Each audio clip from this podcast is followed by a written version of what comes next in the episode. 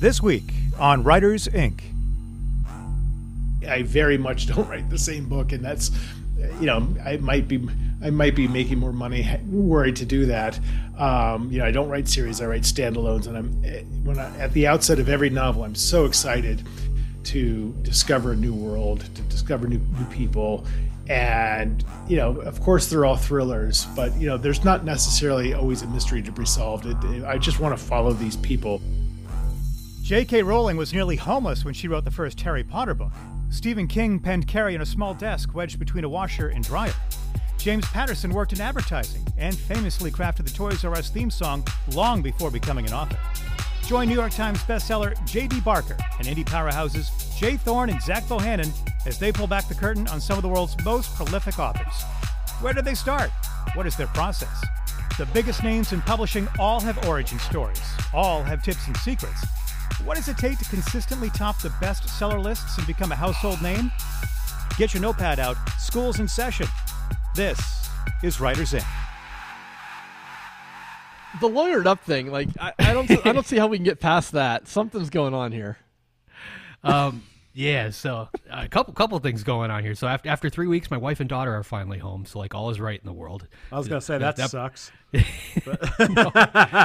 in, in, my house, that's a good thing. I'm just, um, and and I'm suing my neighbors.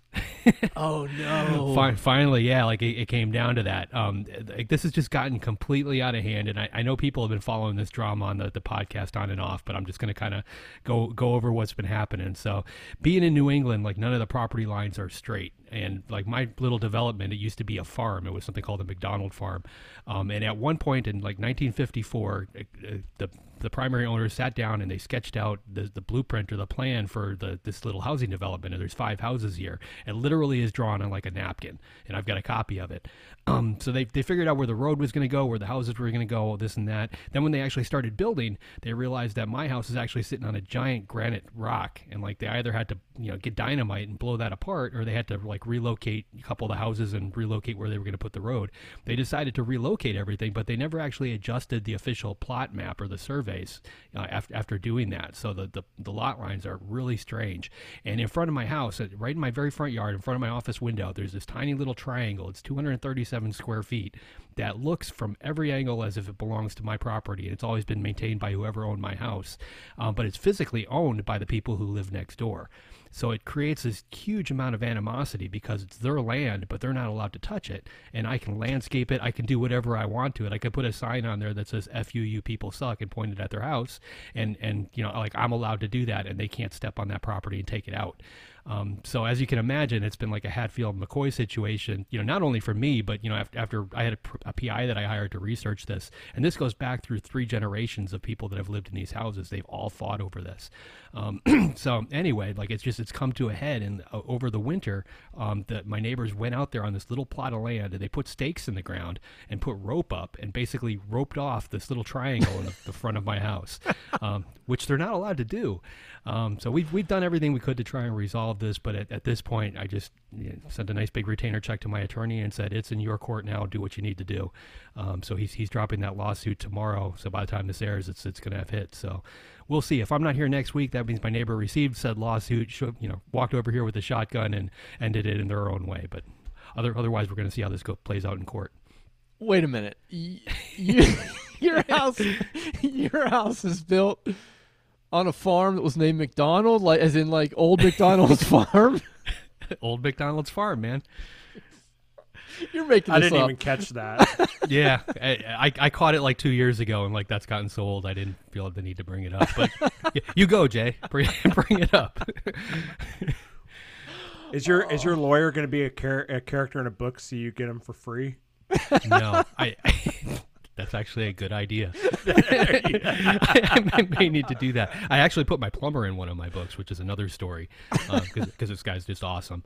Um, yeah, I mean, without going into that too much, but I, I, basically, I had a, a novel that I, I, plotted out, came up with the, the outline and everything for it, and like it was a really cool, it's a really fast paced story. Um, and yeah, I know it, the book is gonna, you know, it's gonna be fast paced as well.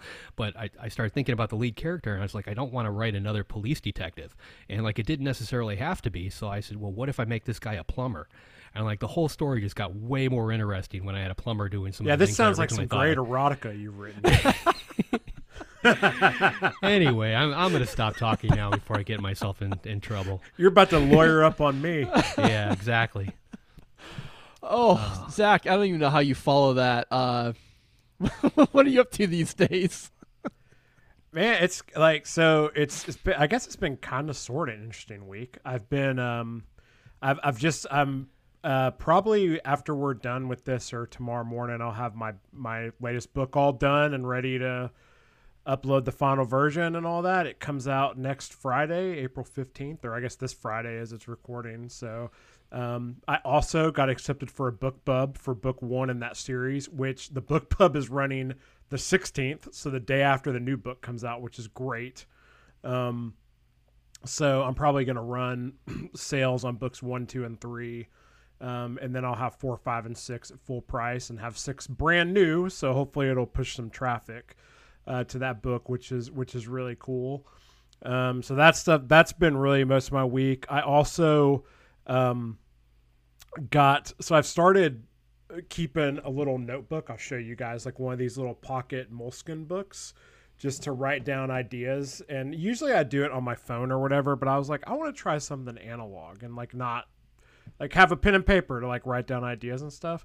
And I ended up the other day uh, uh, while my daughter was playing at a playground. Uh, on a on a playground, I sat on a bench and I basically plotted an entire nonfiction book that I've been trying to that I've been kind of like fumbling around for a long time and tr- and and trying to grasp exactly how, what I wanted to do. Um, and I basically came up with the entire concept and entire like outline and everything. Is it a, is it a parenting book? Uh, it'll have a little bit of that in there. It's kind of it- tied in a little bit to creator. How, how to keep your bit. kid alive in the playground when you're not paying attention to what she's doing? well, here so here's the thing on that. That the, the reason I take her to this this park, it's not that I'm not paying attention to. her. I'm just totally. I know. I'm joking. I know you're messing, but I, this park is entirely surrounded by like a fence, except for there's only one way to get in and out. So it's actually it's And awesome through because me. it's perfect. you, what'd you say? I said, and it's through me. yeah, exactly. But no, it's like easy to keep track of her and stuff because there's no, you know, it'd be hard for someone to like run in there and take her for her to disappear or something. So, um, but yeah, so I feel like that's pretty much everything that I've been working on. But uh, Can you give us a little, know- a little hint well, on that on that what'd you say? nonfiction book? A little hint on what, what it's about? it's kind of it's gonna be like um i guess kind of like about what it about living a creative life and kind of what that really looks like um so it'll be kind of like a productivity inspiration lifestyle type of book so um i have a title and everything but i'm not going to say it yet because i actually want to write it so All right, so going back um, to analog, actually writing this down in a physical notebook, are, are you finding that um, like difficult to keep that notebook with you at every given given time, or like are you making notes on scrap of, scraps of paper and then sliding them into the right page in the, the, the paper book? Because like that's the kind of stuff I used to do before I went electronic with it. So I'm just Yeah. wondering why the why you've gone the other route. Um, it's just honestly just trying something. I, I, um, Austin Kleon, who I'm a big fan of, talks a lot about, um, you know, using like using an analog method like that for like idea brainstorming and for like coming up with your ideas and only using the computer when you actually have to get it to a point where it's like you're gonna get ready to publish or whatever. And so because i'm like you I've, I've i like having notes in my phone and stuff but i'm i don't know like i like writing things down and um uh, but to answer your question like it's small enough where i can throw it in my pocket whenever um and and it's it's also kind of an intentional thing where like like when i went to the park i knew i was going to sit there and i was either going to read or i was going to like brainstorm some ideas so like i made sure i had it with me if i am if I'm just kind of like in a pinch, like you're talking about, I'll still go to my phone and like do a note. Or uh, I know you use your watch too, which I, I I'll use the voice memos app that's on the um that's built into the the Apple Watch, and it goes straight to the app on the phone and everything. So I'll do that too. But I'm also, to be honest with you, and this is actually one of the things I'm going to write about in this book. I rarely write my like if I have an idea, I don't write them down. Like this is more for like I'm gonna brainstorm and come up with like sort of stuff because I'm my whole thing with like an idea, and I'm not saying that's what you're saying necessarily, but like is that if an idea is good enough, I'm not gonna like stop thinking about it, and I'm not gonna forget it. And if it disappears and I do forget about it, it wasn't that big of a deal in the first place. So I, I think that's something that King says in On Writing or somewhere. I know I've, I've heard him say that. He got it from me. Before. He got it from you. Yeah, That's, what, that's what I figured. And my biggest thing was I just I, I used to use the notebook and I just never had it like it, like it never seemed to be with me when I needed it to be. Yeah. Um, and then the other part that I would run into is I would come up with you know like a I guess like a one sentence or something that I want to drop in somewhere, and like I'd have to figure out how to squeeze that into the, the notebook, you know, where you know, so you're you're writing in the margins, or I, I was anyway, and you know things like that, or adding pages where there weren't pages before. So, Yep. to- but um, I, I totally get it. You know, like it, changing mediums can can can change a lot of things about the way that you brainstorm. So it makes That's the whole thing, and it's it's again, it's it's being intentional. Like I'm taking it with me when I know I'm gonna probably use it for that type of thing. And but if I have something come to me in a pinch, I have other ways that I can I can do that. But we'll see. I may end up hating it, and but it's it was nice for this one thing because it was. I just sat there without any distractions of my phone or device or whatever, and I just wrote, and it was it was pretty awesome. So, Yeah, those moments where you know you're going to ignore your daughter, you've got it right there. absolutely. plan, plan ahead. She's good. She can take care of. She can get home if she needs to. Hey, speaking of ignoring people, so I've been trying to chase down my book formatter for like the last two months. Um, for she has a broken thing where her heart should be. I I had made some changes. You know, I got- I got a couple people that emailed me with typos in the book. Um, and you know, with any in, any published title, it's real easy. You go into your document, make a couple changes, and throw it back out on KDP. Um, I, I did that, and then the Amazon KDP system flagged the the the printed pages saying that a couple of words were kind of out in the margin. And they're basically if you look at the screenshot that they give you it's right there on the edge. Um, but i need to have a formatter fix that and my formatter went mia so i'm just throwing this out on the podcast. If anybody has a good formatter um, i'm in i'm in need. I'm looking. I, I told you to send it to me, and I would look at it. Really if you really want to do it Yeah, I'll I shoot just it over to seriously send it to me, and I'll look at it before we get any of these chumps who listen to the show. Today. yeah i need to knock it out i mean this has been going on for a couple of months yeah, send it to me, and queue. then like you know, people still email him because it might not be, but I'll look at it. Yeah. Um. And I just I made a note. I, I don't know how many people have saw uh, saw this, but Blake Crouch's um, Dark Matter. Uh, it's coming to television. Um, it got greenlit. Um, so that's that's going to be happening soon. I think he's coming back on the podcast, so hopefully we can get him to talk about that a little bit. Yeah, Hopefully. stoked about that. So that's Yeah. an awesome book. So I, I want to know, Jay. I want to know with you really quick. Did your um, i i are are you and your wife still working at home together, or one of you go into a co-working space, or what's up with that? Give us an Oh, update. we're we're still we're still figuring out the rhythms. Uh, she is she's not here today. She had to she had to meet some people at a at a location today. Uh, but um, yeah, we're still we're still trying to figure that, That out. That sounds a little ambiguous. You didn't do something, did you? No, no. She, she's okay. Yeah, she's fine. Okay. I didn't leave her to park by herself when I was sitting there writing notes or anything, so she's fine. Kids are resourceful these days. You don't have to watch them that close.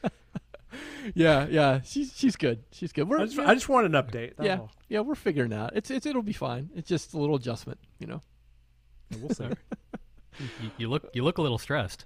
Do I? I don't know. Yeah, I don't I know. I- Okay. I know the, the listeners can't see that, but yeah. Yeah. I'm I'm sure it'll be okay. Yeah, I'm sure it will. well, uh, I have a sort of an update announcement I want to get to in a second, but I want to mention this. Um, I didn't plan on talking about it, but it's funny that Zach brought it up. I bought myself a uh, a, a really nice uh, moleskin eight by ten. It's got it's like a it's it's not a like a pure journal. It's got like it's, it's got some fancy formatting on it. But I um I started using it for a project I was working on this week. Uh, um, and it was all it was taking notes.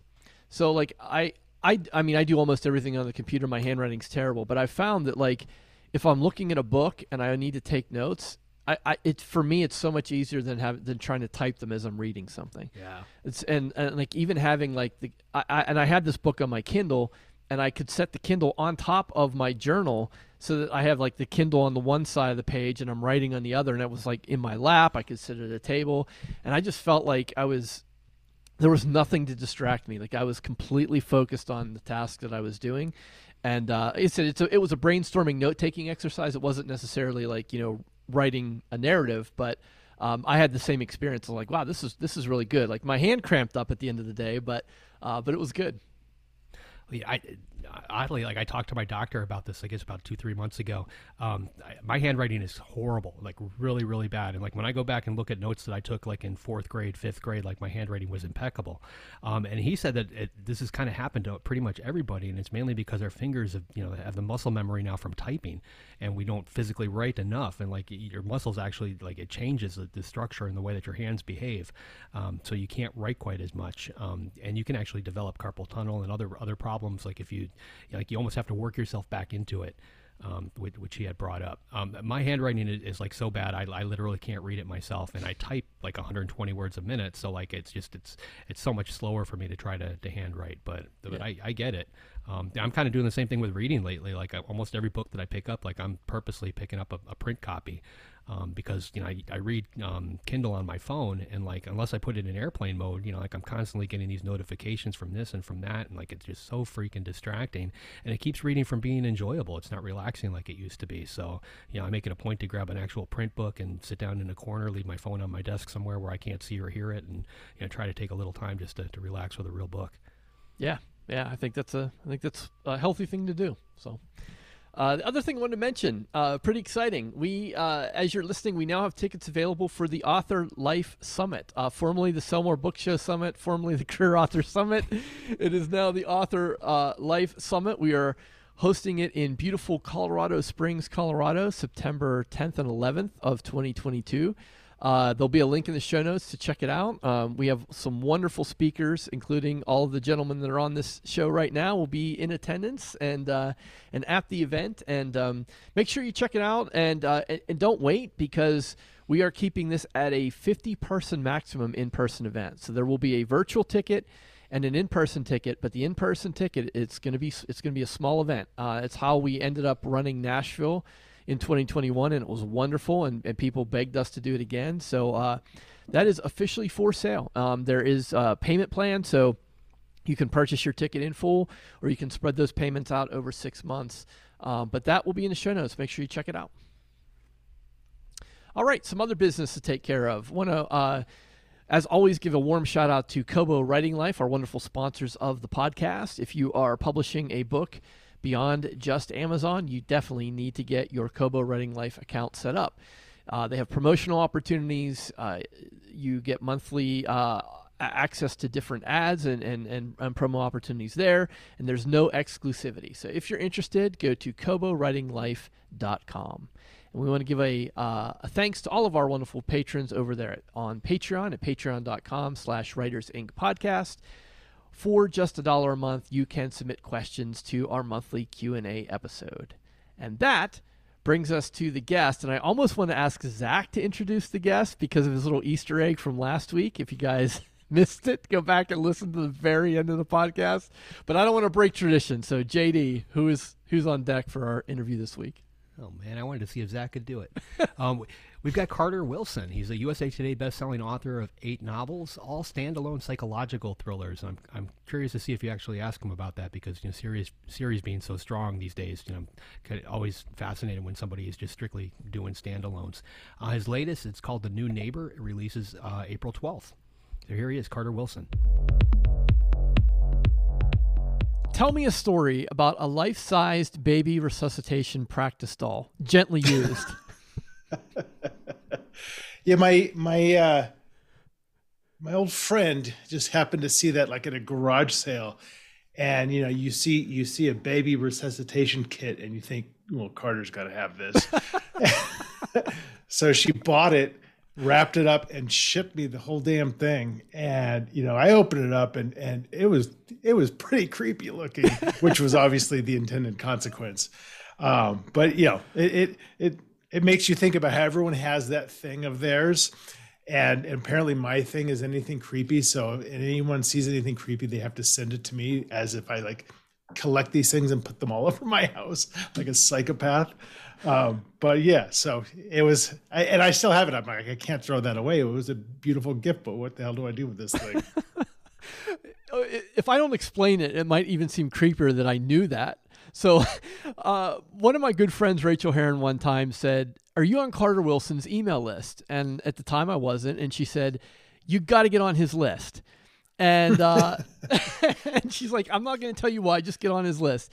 And I got to say, man, you write one of the most entertaining uh, author newsletters that I, have ever seen. Uh, can you talk a little bit about your approach and what you what you try to accomplish with that? Sure, and thank you. I I appreciate that, and it's it's great to get good feedback because it's you know I do put a lot of work into it. I mean, it's hours worth of work every month, and you know I want to I think when I communicate with my my readers or my friends or whoever the hell is signing up for it, I, I want to be me. I want to be, you know, talk about personal things. I want to be revealing. I want to be honest.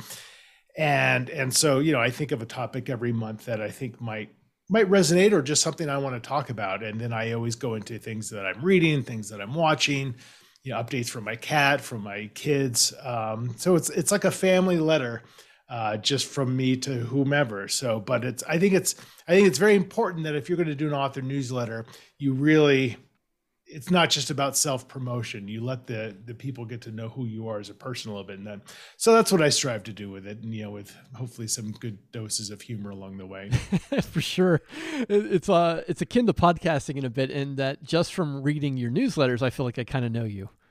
Right, right. Well, and that that's the thing too, because I listen to a lot of podcasts and I read a lot of newsletters, and the ones that resonate with me, you know, give you that exact same sense of like, oh, I, I feel like if I met this person in the street, like we would of course know each other and we'd be friends. And and because I love like so a great podcast is Marc Maron's WTF podcast because he's so human and so vulnerable and you know curious and that's what you know i strive to do is is to kind of have those elements because i think that's what's interesting. For sure. And uh, and it translates in many ways uh, especially for the new book the new neighbor. Uh, why don't you tell us a little bit about aidan marlowe and Barre new hampshire? Yeah i mean like typical with all of my standalone thrillers i had no idea what the story was going to be about and it kind of just started with an opening scene. And in this case i just kind of had this idea of a scene about you know what if you have this person, a man who's in mid 30s who has suddenly and tragically lost his wife.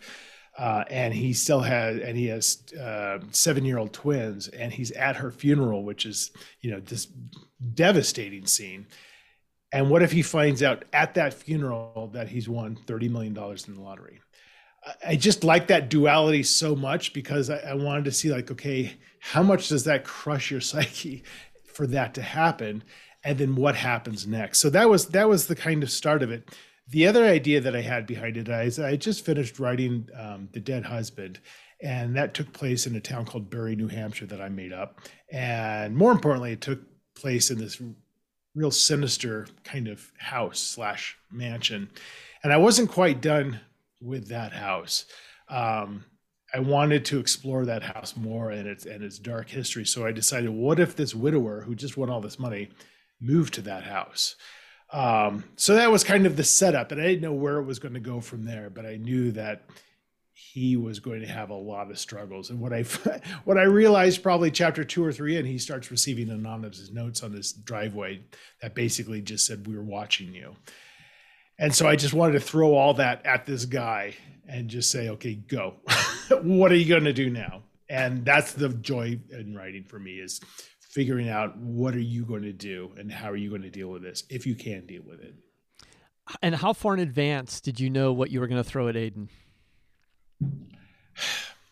Not too far in advance, but I had read an article a few years ago uh, about a house in New Jersey where that exact same thing happened. They moved into this house and they started getting these notes saying that they were being watched and and and that they had been watching that house for generations. I mean, really creepy shit and I always just I just thought that was amazing.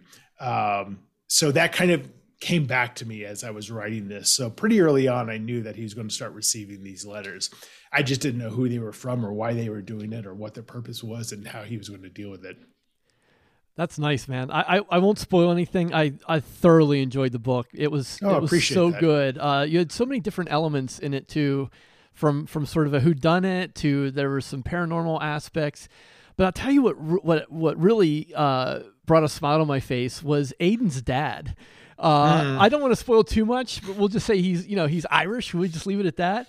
Um, yeah. But I'd love to know how you got the the voices of those characters. How you how you came that you're obviously not Irish.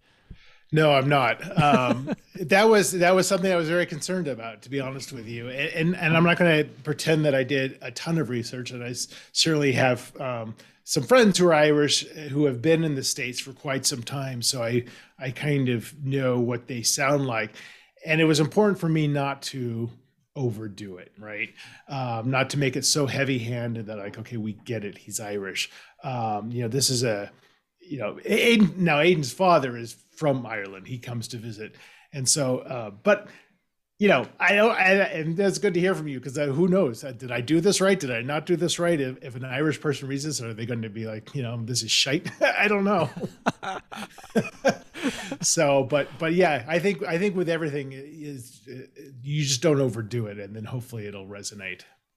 Yeah, that's that's a great approach. I mean, I I have grandparents from Ireland, but I can't say I I know anything about the accent or the country. So right. it, it passed mustard for me if that matters for anything. Yeah, and you definitely look up stuff on, online. You watch some movies and make sure, like, okay, is this believable to me? And if it is, hopefully, you know, it can be believable to most of your readers, if not all of them. Yeah, yeah.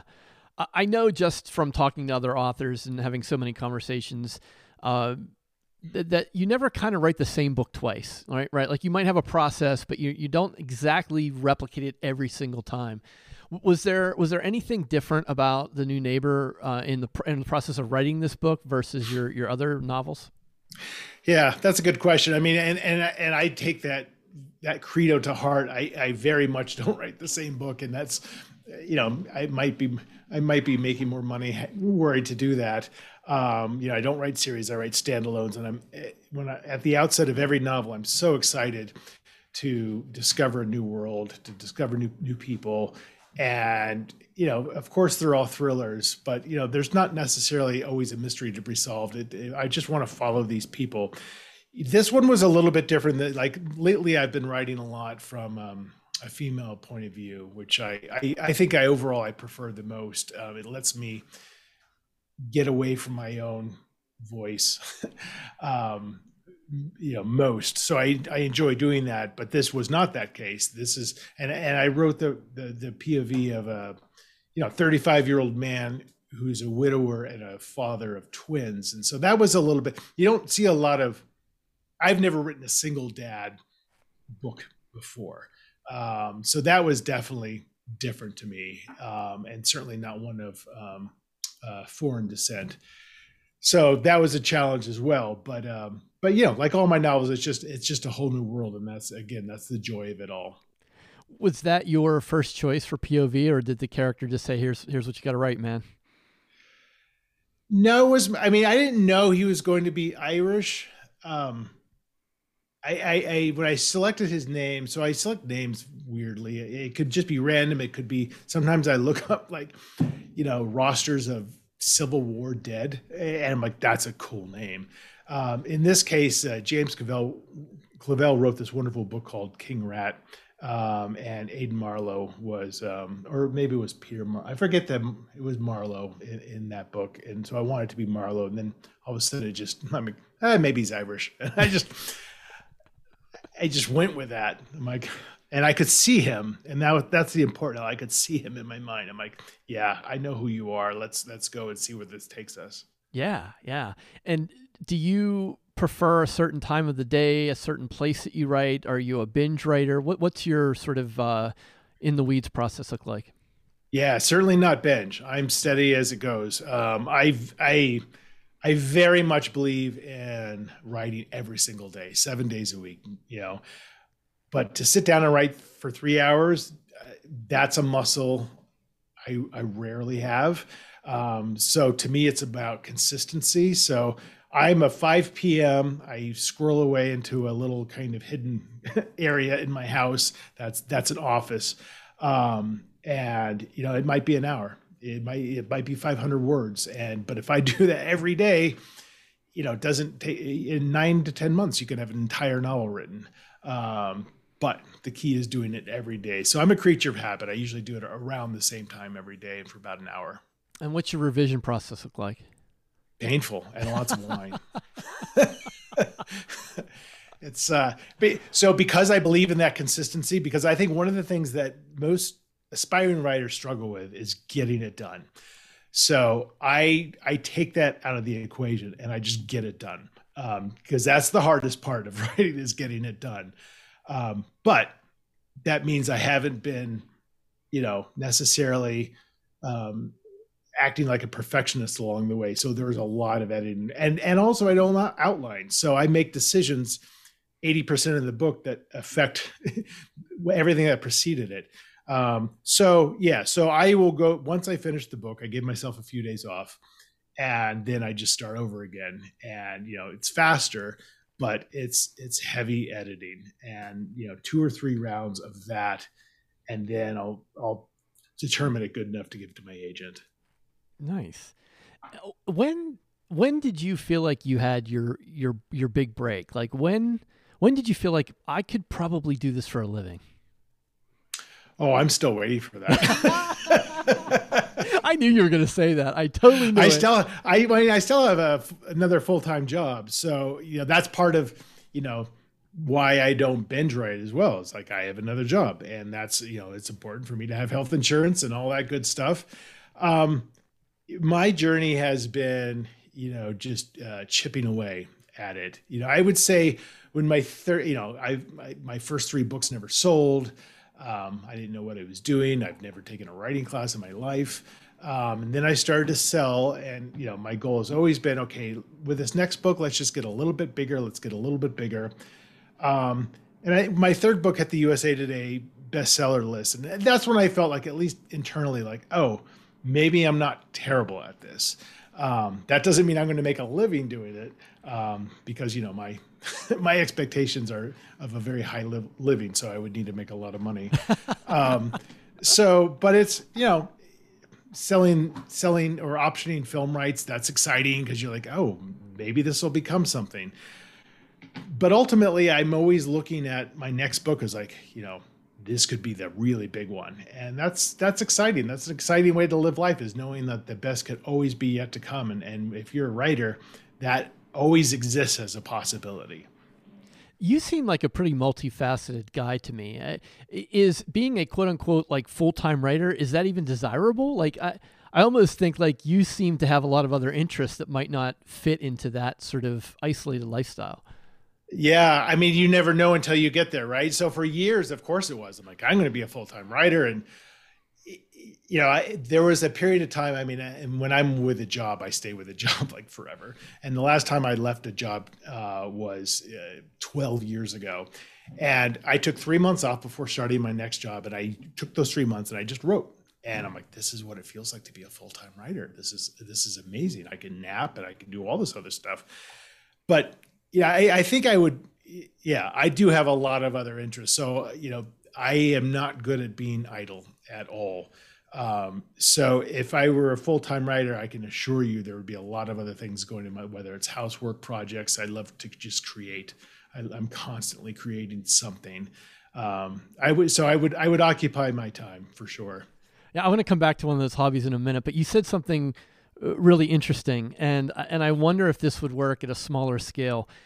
Three months, uh, you took off um, and and sort of tried out the lifestyle. Uh, do you think you could do that like with less time? If you were considering this, could you take a couple weeks and and sort of get a taste for that?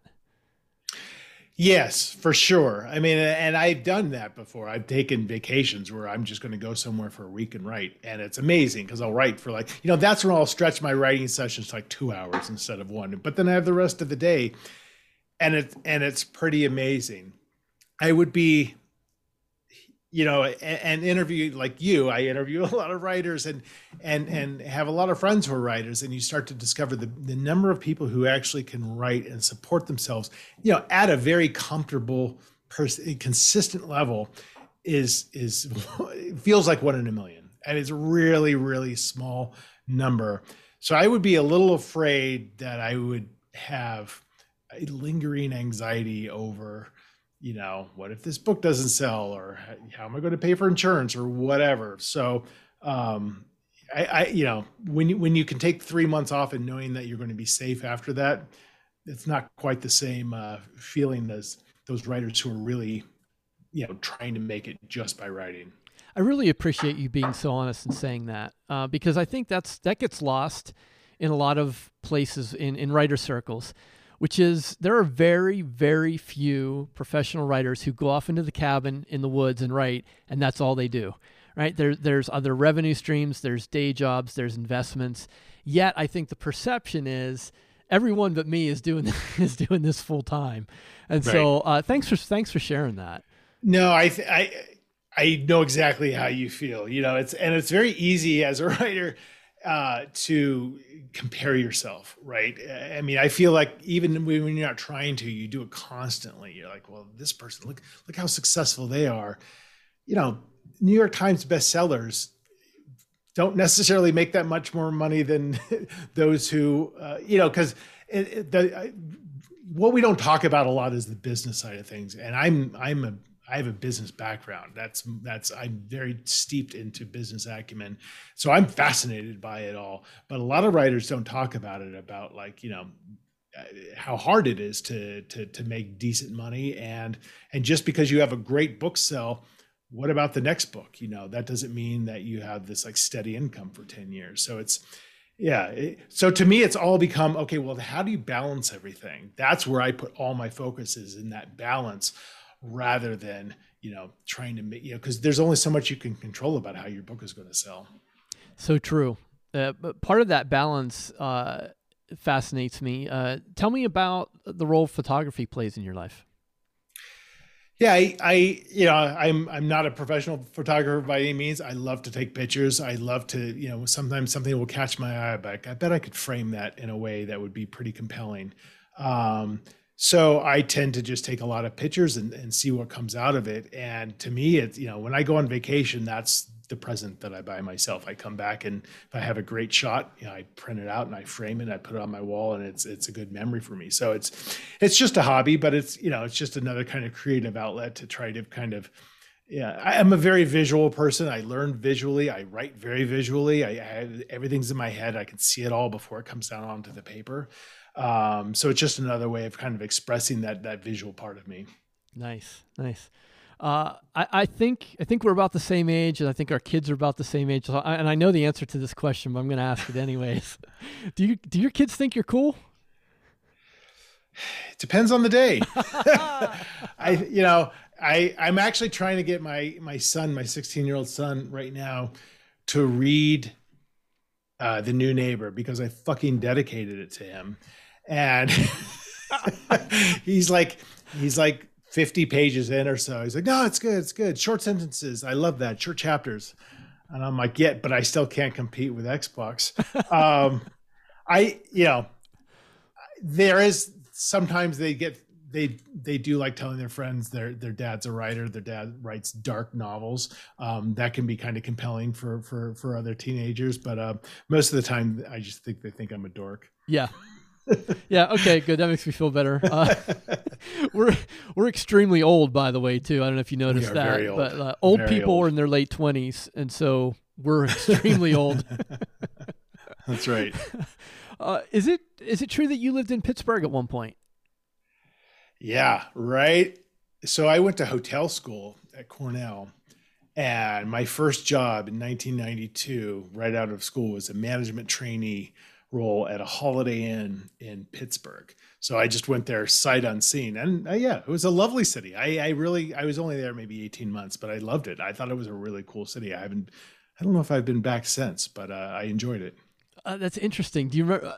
Which which one was it? What part of the city were you in? So it was on the Carnegie Mellon campus. Um, I don't know if it's still a Holiday Inn. It was. An, it's a nice property. I think it became a Holiday Inn Select and then maybe something else. But um, it was beautiful. I thought that campus was amazing. Wow, that's it's funny, man. We probably crossed paths at one point because at that time I was a student at Pitt through about oh, okay. 94. So I'm sure we, oh, right sure on, we were yeah. in the same areas at some point, yep. same bars maybe. Yeah, probably. yeah, I had fun there. It was that's a cool city. It has a lot of heart to it. It does, yeah. I, I haven't lived there in, in decades, but I have fond memories. So that, just yep. that, that, was interesting. JD lived in Pittsburgh for a while too, so I was like, oh, oh okay, yeah, okay, interesting. Yeah, right on. Nice. Well, you uh, you mentioned that you do uh, you have a great podcast. We'll link in the show notes. Uh, you oh, you talk you. to other uh, other authors. Uh, what sort of consistent messages or, or themes have you detected that just keeps coming up over and over again? Well, I'm I'm real interested in you know, not even not even just writers, but any person's kind of origin story. And that was kind of the impetus of the podcast was I just wanted to shoot the shit a little bit. And this is it's very much like what you do actually. So, you know, you do some podcasts and it's like, okay, they've got their list of questions. They're not necessarily even listening to your answer, but they're moving on to the next question. You're reacting to what I'm saying and asking questions. And that's what, you know, I don't script it at all. I'm like, I don't really know you. We're just going to talk like we just met at a cocktail party, and you are the most interesting thing to me right now. And I'm going to dig into your life. That's I love doing that. Um, so I love talking to writers about where what do you remember when you started thinking about doing this? Like when you started, when did you become a storyteller? Were you 13? Do you have that? Do you have that specific moment? And some people do, and some people don't. Um, you know, I've noticed, you know, probably no surprise. A lot of a lot of writers I've talked to, you know, they're introverts and they're they maybe traveled around a lot and you know, as a kid and books were their constant thing. That was they were their friend. I hear that a lot. Books were my only friend, or books were my main best friend. Um, and just the idea of losing yourself in stories and it's kind of it's a little bit heartbreaking because I think about kids today. This again making me sound old. If you have access to everything else that can distract you, as kids do today, would you be missing out on that opportunity to explore storytelling? Uh, or does maybe the storytelling take on a new f- form? Um, but it just strikes me that the number of people I've talked to who had nothing but books. And I'm like, well, what if you had, what if you had a smartphone? Do you think you would have become a writer? Um, so yeah, so that's interesting. But yeah, writers are fascinating people, whether they're nonfiction, fiction, whatever. Journalists, um, you know, the ability to to weave a story um, is an incredibly powerful thing. So I find I find talking to writers pretty interesting. So what do you think? Do you think the devices are spoiling storytelling or do you think it will just evolve into something different? I think it's both you know because i think we will we will always lament um, you know one thing or another that kids these days are doing and that's maybe a little bit myopic to to kind of take that stance constantly. But i i see it evidenced uh, well it's, it's actually kind of interesting with how i write and i don't do this purposely but i do write um, short chapters. I don't do a lot of description. I write very rapid fire. Um, I try to be evocative, but I, you know, I, you're not going to get weighed down in the description of a flower bed in my books. And I think people gravitate to that because I think generally speaking, people have shorter attention spans today than they did 10, 15, 20 years ago. Um, so I think storytelling is going to become or is continuously becoming a little bit more bite-sized at a time. Um, and I know I'm guilty of that in terms of what I read as well. Um, so, but yeah, it will always be there. It's just what form is. I mean, you know, the form today is TikTok videos. I mean, that's storytelling, and it gets millions and millions and millions of views, and there's nothing wrong with that. But nobody's really just sitting down and and really just getting lost in something that takes them away for hours at a time and that's that's a little sad. Uh, yeah i agree. Uh, i'm i'm i don't know how i feel about it honestly. I mean the uh, if you think about all the generations up until say our parents the, the changes between those generations were pretty minor. Uh, we didn't even have quote unquote teenagers until the 50s right? Like every generation was pretty close to the one behind it. Right. It feels like we're moving through multiple generations in a short period of years in that our childhood is indecipherable to our children's childhood. And i i just have to wonder like i know people have always said like oh everyone always says books are books are done and but i feel like we could be at a tipping point. I don't know. Yeah i was having this discussion with dp lyle a couple days ago. We were talking about how writers the writers that we know you know are tend to be very um, generous with their time. They will help other writers. They will teach classes for free. Um, they will promote one another's books, even if they're um, quote unquote competitive. Um, you know, I don't really believe about competition amongst books because I feel like no one's not buying my book because they bought that other book and they don't have any money left. Um, but you know, and I think as writers, we need to continue to do that to support, you know, reading as a whole, because I think what writers truly compete with is every other thing that competes with everyone's uh, t- attention. So we're competing with Instagram more than we're competing with each other. Uh, I mean, so just getting people to read and stay reading, I think, is is a, a huge task, but it's it's a task worth fighting for constantly. Totally. It totally is. I don't want to. Uh, I don't want to end the interview sounding like two old men. So I'm going to ask you a, a more forward-focused question to finish us off. Sure. Here. Uh, given all the changes, given the way technology has gone, uh, what's the future of publishing look like? What uh, a year out, two years out, five years out, however you want to tackle it. God, that's a great question because I've been trying to wrap my mind around how the publishing industry works for 20 years. and it's a very opaque industry um, with a lot of extremely smart and underpaid people behind the scenes um, who are trying to generate the best output for the readers. Um, I, th- I think I think it will kind of continue on on its path. You know, I, I don't necessarily, th- you know, the trend now, I feel like audiobooks are really taking off um, and people are consuming that uh, on their commutes and and and in their free time rather than the physical act of reading. I hope that doesn't become the the powerful trend. I would like to. I, I'd love to see you know a book in somebody's lap in the coffee shop, and I feel like I don't see that as as as often anymore. Um, but I, you know, I think people are. I think publishers are going to continue to try to see what the, the public wants and and and deliver it to them as as expeditiously and and and you know uh, cheaply as possible. That's the other problem is every all the technology pushes costs of everything down, and it still costs a lot of money to physically print and, and produce a, a book. Um, so you can't really lower those costs a lot. So. Um, I don't know. I don't know. I don't know where I'm going with that, but I, it's just more of a fingers crossed. I hope nothing gets too shitty in the next few years because I'm still trying to still tell stories.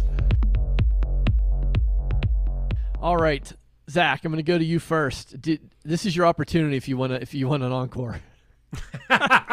you guys are really putting the pressure on me to do this. That's all right. I'll just throw one in the middle of this at some point. Okay. okay? Um, no, he actually. This was a. Uh, there was a lot here that that I that I found really fascinating. Like this is this is a great interview.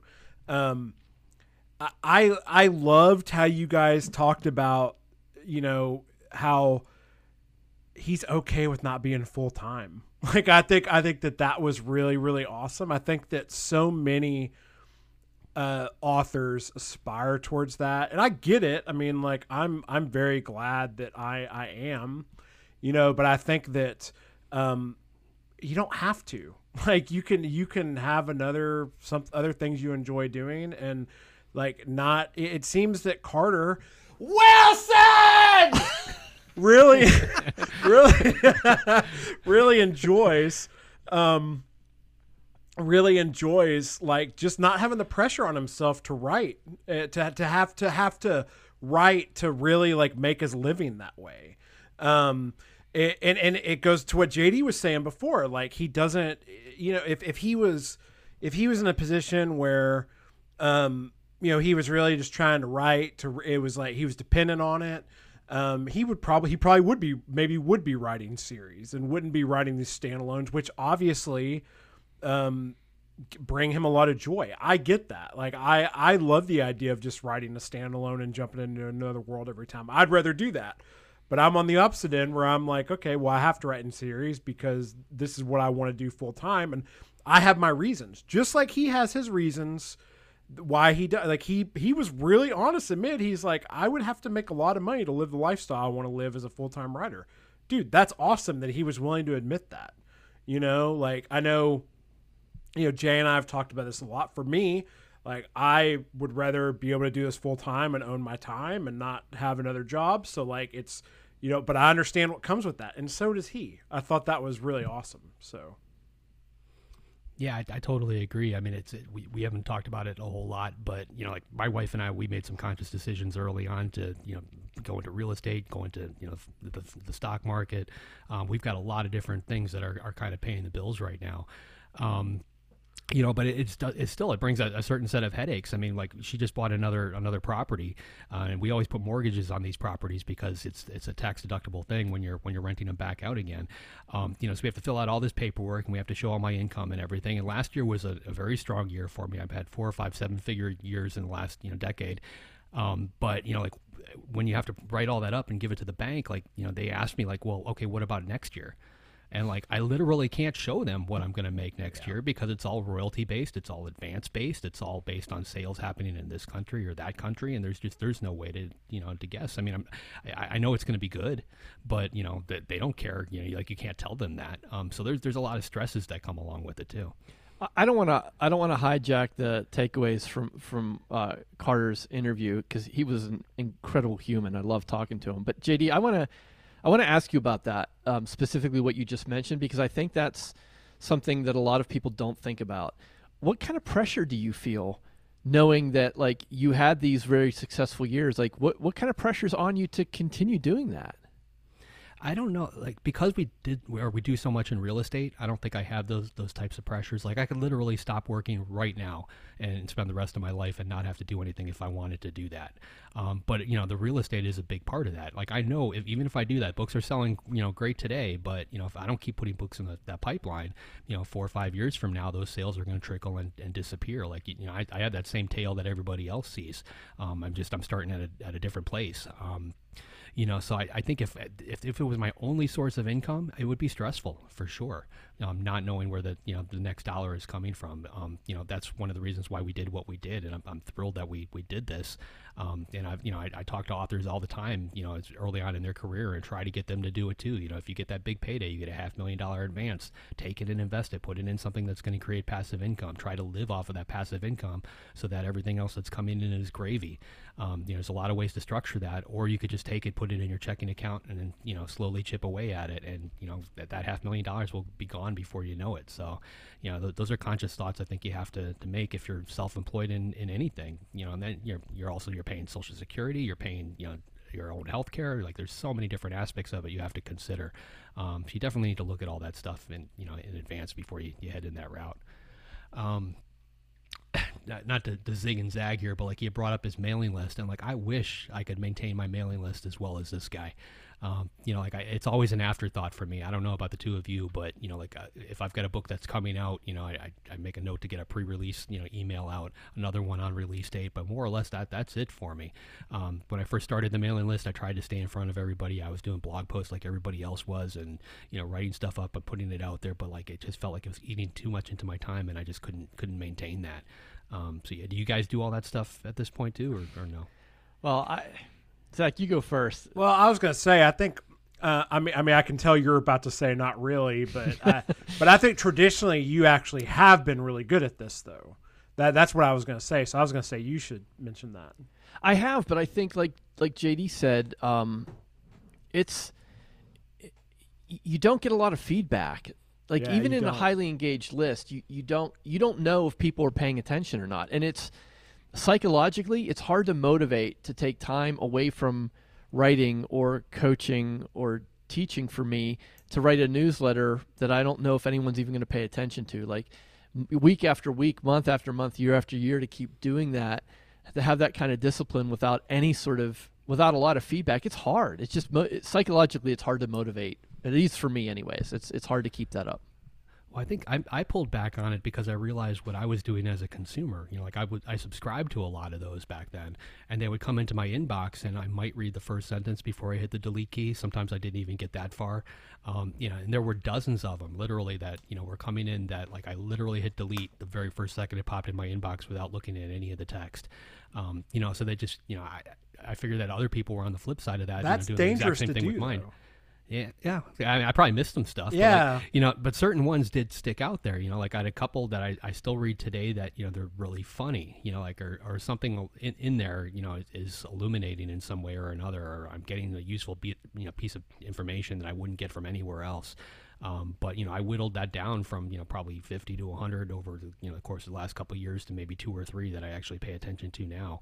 Um, so you know, I, I, guess if you've got the the angle, and I, I, think you know, in a lot of ways, if, if you do get that right, you know, you're going to see it on the on the growth side. I think people are going to be adding themselves to your mailing list because of word of mouth, um, you know, things like that. So you're going to see your list actually growing because you know your readers are reading it, they're telling other people about it, just like selling books, and then that's causing more people to jump on that list. But I think if your your numbers are fairly stagnant, or you send one out and you see ten or twelve unsubscribes every single time you, you kick one out, um, you know, you may want to reevaluate that. Yeah, I know. I know. For me, I mean, I'm more like, um, you know, I, I don't. I, I never really set an expectation of like I'm going to hit you up on this date and this date every single month. Like I, I just kind of hit my list when I have something to tell them, and usually it's, um, it's either updates of books I'm working on, which will be like I usually will send an email like when I have a title, and then you know give them like a time frame. Then when I ha- I'll do a cover reveal, and then you know, if it's a later book in the series, like I have one going out tomorrow that's like this book's up for pre-order and stuff like that. But I'm not like just looking for things to tell them because I've like I'm gonna hit you up on you know the first Monday and the third Monday of the month or whatever like that. You know, so. But um, not that there's anything wrong with that. Like I mean, because if you set those expectations, you should definitely stay to this, stay with them. But uh, yeah, it's it's a tricky thing because I'm like you too, JD, where I'm like, I kind of look at my own habits but then, you know, a lot of data that's out there goes against our own habits. Like Jay, I know we've talked about before. I think it's like pop-up boxes or something. Like how how well and like who likes pop-up boxes? Like I you know, they're annoying, but they work. Like all the data says like if you have one on your mail your website for your mailing list, like they 100% convert.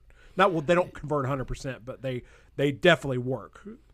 I, have got a confession to make there because we talked about it on the air, and I was, you know, adamant, adamantly against having a pop-up box, but you guys kind of convinced me, so I threw it on there, and I almost saw a double in the number of people subscribing to my my mailing list on a weekly basis. So, yeah. as much as I hate them, like you just said, they they they do work, you know. So you, you gotta you gotta weigh that. Um, one of the other things that he brought up that I never really thought about before, but you know, he said he looks at his, at his next book as being, you know, like the big one. Like this, this could be, you know, almost like a lottery ticket that he's he's printing himself. Um, and you know, I think we all kind of do that to a certain extent because until you send that book off to your agent or your publisher, or you put it out there in the marketplace, it, it could very well be, you know, the next next big book that's that's coming out. It could be that that big lottery ticket. Uh, I think that could be a driving factor for a lot of people as as well. I just thought that was kind of interesting. Yeah, I, I like too at the and this is towards the end of the interview. I, I really liked when I, I, I appreciate the conversation around um, what you guys had around just books in general. Like, are we are we at a tipping point with books and um, you know and and I was kind of glad. Uh, I was kind of getting frustrated at first because like I was I, I was I felt like that um, like reading and writing was being confused with storytelling. But then I loved what I, one thing I was thinking about. I was like, well, I I hate TikTok, but like TikTok is storytelling. And then he said that, and I was like, yeah, that's totally true. Like, there's absolutely a different like storytelling is everywhere. I mean, we're we're storytelling is not lost. I mean, you know, I you know take a shot, everybody. Like I talk about video games. Like storytelling is better in video games than ever has been and that's where I get most of my storytelling influence now, and where I'm seeing the most impactful stories.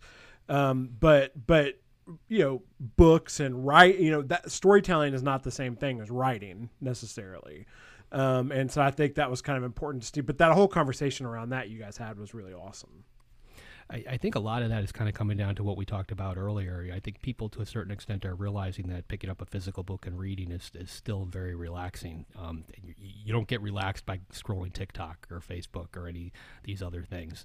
Um, so I think you know all this stuff in, in a way is kind of finding its its balance. It's just you know everything there, there's more things competing for that attention at this point. There's only 24 hours in a day, and you know where you used to spend it, you know, hanging out with your friends, reading a book, maybe watching a little television. Now that list is expanded to 30 or 40 different things, and you know, you're trying to fit all of them in. I mean, I'm seeing it with my own daughter. You know, like how quickly, like she was telling me about the trip. You know, they were gone for three weeks, and like she was jumping like one sentence to the next to the next, and like just scrolling through all this stuff. You know, like just and it was almost like flipping channels, and like I, I could almost see, you know, like it, it was it, was like scrolling TikTok, like listening to my yeah, daughter that's how my you know? daughter is. Yeah, and it's like it, it it's you know we're met, we're being mentally wired to I think like that, and our our books in a certain way need to reflect that. You know, like shorter sentences, shorter paragraphs, like those kind of things. That's what you know current readers really want. I know if I pick up a book and I see a chapter that's twenty or thirty pages long, like I groan. You know, like I, I want to have that break. Like I want to know that I can I can close that book. You know, at, at a certain point. Like it just th- those things are changing.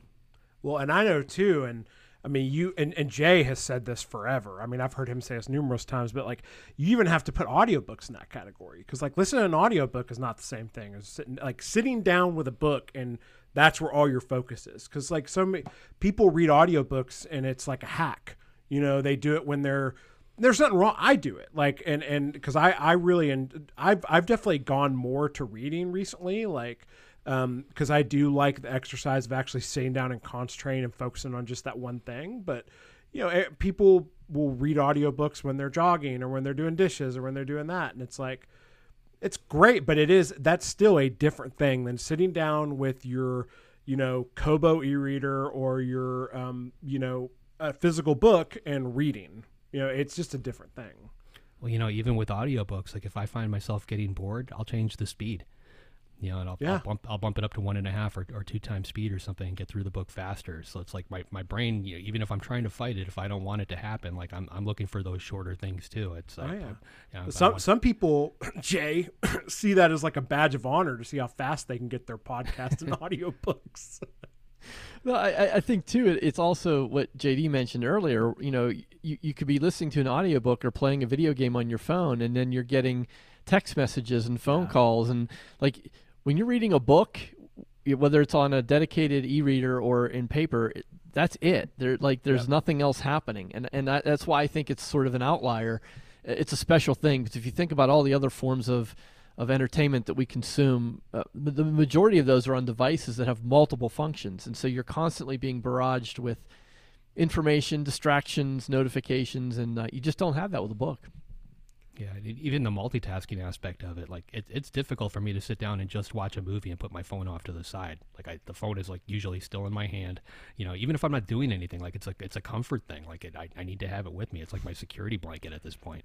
See, I, I have a rule where like when I'm doing family time and stuff, I leave my phone plugged into my office, like in in the plug behind me, and I cannot remove it from that plug. Like if I if I need to get up and check my phone for something I'll get up, but I, I have to stand there and do it. And that keeps me that that's the boundary I set because then like I'm way less likely to get up off the couch and stuff. So you know that's a good idea. Like we, we don't allow them at the dinner table. Like that's kind of the only place where we, we don't do it. But it's good I think to put them aside. Yep. You should have entered our Kobo reader contest a few weeks ago so you could stop reading on your phone. well, I've always got it in my hand, so it's accessible. Yeah, I, I like that was a really well done there, Zach. Uh, you know, dropping our little uh, sponsors device in there instead of the uh, the competition's device. I mean, you know, it's nice. Shout out to Tara.